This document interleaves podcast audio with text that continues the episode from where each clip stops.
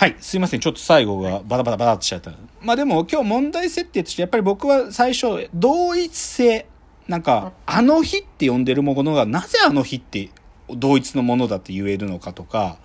その二つの行為が雨によって、あの夜、同じ夜に起きたことっていうふうに考えられる装置が雨だって思いたいわけだけど、うんじゃあね、その最初のまずトピックスで、同一性って話をしたいんですね。で、はこれはね、まあ、最初にちょっと言っておくと、AI を作る立場、そまあ我々はさらにそこから踏み込んだ強い AI ってものを作る立場からすると、このうん同一性という言葉、同一性という課題と言ってもいいんだけど、これは極めて重要なトピックスなんですよ。ううんん。で、あんまりさ、同一性って言葉耳馴染みないでしょ。い。うん。うん。まあ、実際でもね、このラジよく聞いてる、くださってるラジこのラジオのリスナーの方だったら、僕がね、この今までの放送回で、同一性って言葉をちょ、実はこっそり忍ばせてたっていうのがね、なんとなくわかるはずなんですよ。で、例えばわかりやすくは第70回の AI 記憶論っていう AI の記憶について話してるときに、データベースの同一性っていう言い方をしたりもしてるんだけど、うんでもそれはね、本当に断片。だから今日はどっちかというと、同一性というトピックを包括的に扱います。で、包括的に扱った果てに、僕らがその AI とものすごく重要なつながりを持っている AI と同一性というテーマにまでたどり着きたいっていうのが、こまず今日の話の重要なところです。で、はい、はい、どうぞどうぞ。いやなんかああ雨が降ったことで同じ日をこう想起させるっていうのはわかるんですけど、はいあの日がなんで同一を指してるのかがわかんないって言ってる竹野内さんがわかんないです。ああ、あなるほど。なるほど。うんとね、それはね、どっちかっていうと、まあ、吉村さんが言う通りで、少しこの雨が降ってるからあれが同一だと思うってことと、あの日っていうものが、複数の人にとって同じあの日を指してるかっていうことの同一性っていうちょっと違いはあるんだけど、でもね、むしろどっちかというと僕があの日で言いたいことって、うんあの日、あの日、えー見た花の名前を僕たちはまだ知らないの、あの日っていうさ、あの日が、えっ、と、記憶が変質するから、あの日が、じゃあ特定のね、じゃあ2002年の8月15日だったとか、うんなんかその特定の日を指してるわけじゃないと僕は思いたいわけよ。こ今日の話では。ああなるほどね。その少年の時に起きたとか少年の時に自分がああいう気持ちだったあの少年の時間のことをあの日と呼んでるんだと思うんだけどでもあの日って呼べるってどういうことかってことが僕の中で少しこう気にかかるところだって話です。なんじゃ終戦記念日みたいなこの日って言うんじゃないけどじゃないみんそうながあの日あの日そうそうって思ってるっていうのはおかしい。そうそうお,、まあ、おかしいっていうか呼べてしまうことの不思議？なんかあの日っていうだけで分かっちゃうっていうか。あなるほどね。そうそう。だから、あの日って言葉が、こう、すごくたくさんの日を含んでるのに、あの日っていう言葉で、み僕らの間で流通できてしまうこと？そこがすごいことっていうか、だ今日の話はどっちかというとそういう話に近い。はあ、うんじゃあ人間がざっくりその辺をあの日って理解できるってすごいねみたいな話そうです、そうでです、そうです、そうですそう。でもそれは僕ら人間が理解できるというだけにとどまらないけどね。うんだからそういうことも含んだ、ちょっと包括的な同一性という話をしますね。はい、で、でね、だけど同一性って言葉って、まあ、うん一般の方はあんまり耳なじみがないんだけど学者の世界では実は同一性っていうものはねいろんな学問領域に横断的にそれぞれの学問分野でよく使われるんですよ。うんで最初ちょっとそれを一通り押さえたいなと思うんだけどうんまず例えばね一番は同一性って最重要だって思ってるのは哲学なのよね。哲哲学。で、はいまあ、哲学において同一性ってどういう定義かっていうと、まあ、でもし、もうそのことなんだけど、自分自身と一致しているべきもの、自己同一的に存在するもの、他のものに依存して存在する、するのではないものを実体というっていう、まあ、だからまあ、すでも、そのものってことだよね、つまりは。そのものってこと。なんか、だから、こ他のこいつとこいつが同じだというんじゃなくて、そのものってこと。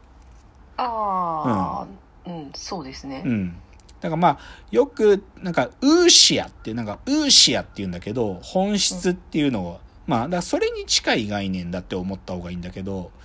だからさ、なんだろう、うんウィキペディアに書いた話だってあった話だと、そのウーシアって本質の対義語って実存なのね。イグジスティンスやって。イグジスティンスやって、イグジスティンスやの、まあその後の派生の英語ってイグジスタンスなんだけどさ、イグジスタンスってイグ、EX がついてるから、外に立ち出たものって意味なのよ。イグジスタンスって。つまり、外にって意味では同一じゃないんで、ほうこの私のここにあるわけじゃなくて外にあるって意味だから、イグジステンスしてるものっていうのは同一性があるものとは見なさないわけ。え、実存がイグジステン？いえ？イグジステンスや、イグジステンスや。イグジステンスや。え、あの、イグジットって出口みたいな。そうそうそうそう。だから、イグジットって外、外に出るって意味じゃない。外に。だからあ、その、ここのあれとは分、外にあるもので、イグジステンスや。え実存って日本語だとどういう意味なんですか？いや、これね、ほんちょっと翻訳に問題がある。翻訳に問題がある。むしろ、だから、実存の対義語本質とよ、まあ、そういう翻訳をする方がいて、で、うん今日の同一性っていうのはどちらかというと、この本質に近い概念だと考えるべきっていうのが、まあ、ウィキペディアに書いてあることだね。ちょっとここら辺は細かく立ち入るともっとハードルが上がるから、ちょっととりあえずここまでの理解にしたい。で、他に、じゃあ、哲学じゃなくて心理学。こっちのが馴染みがあると思うけど、心理学ではどう定義づけるかというと、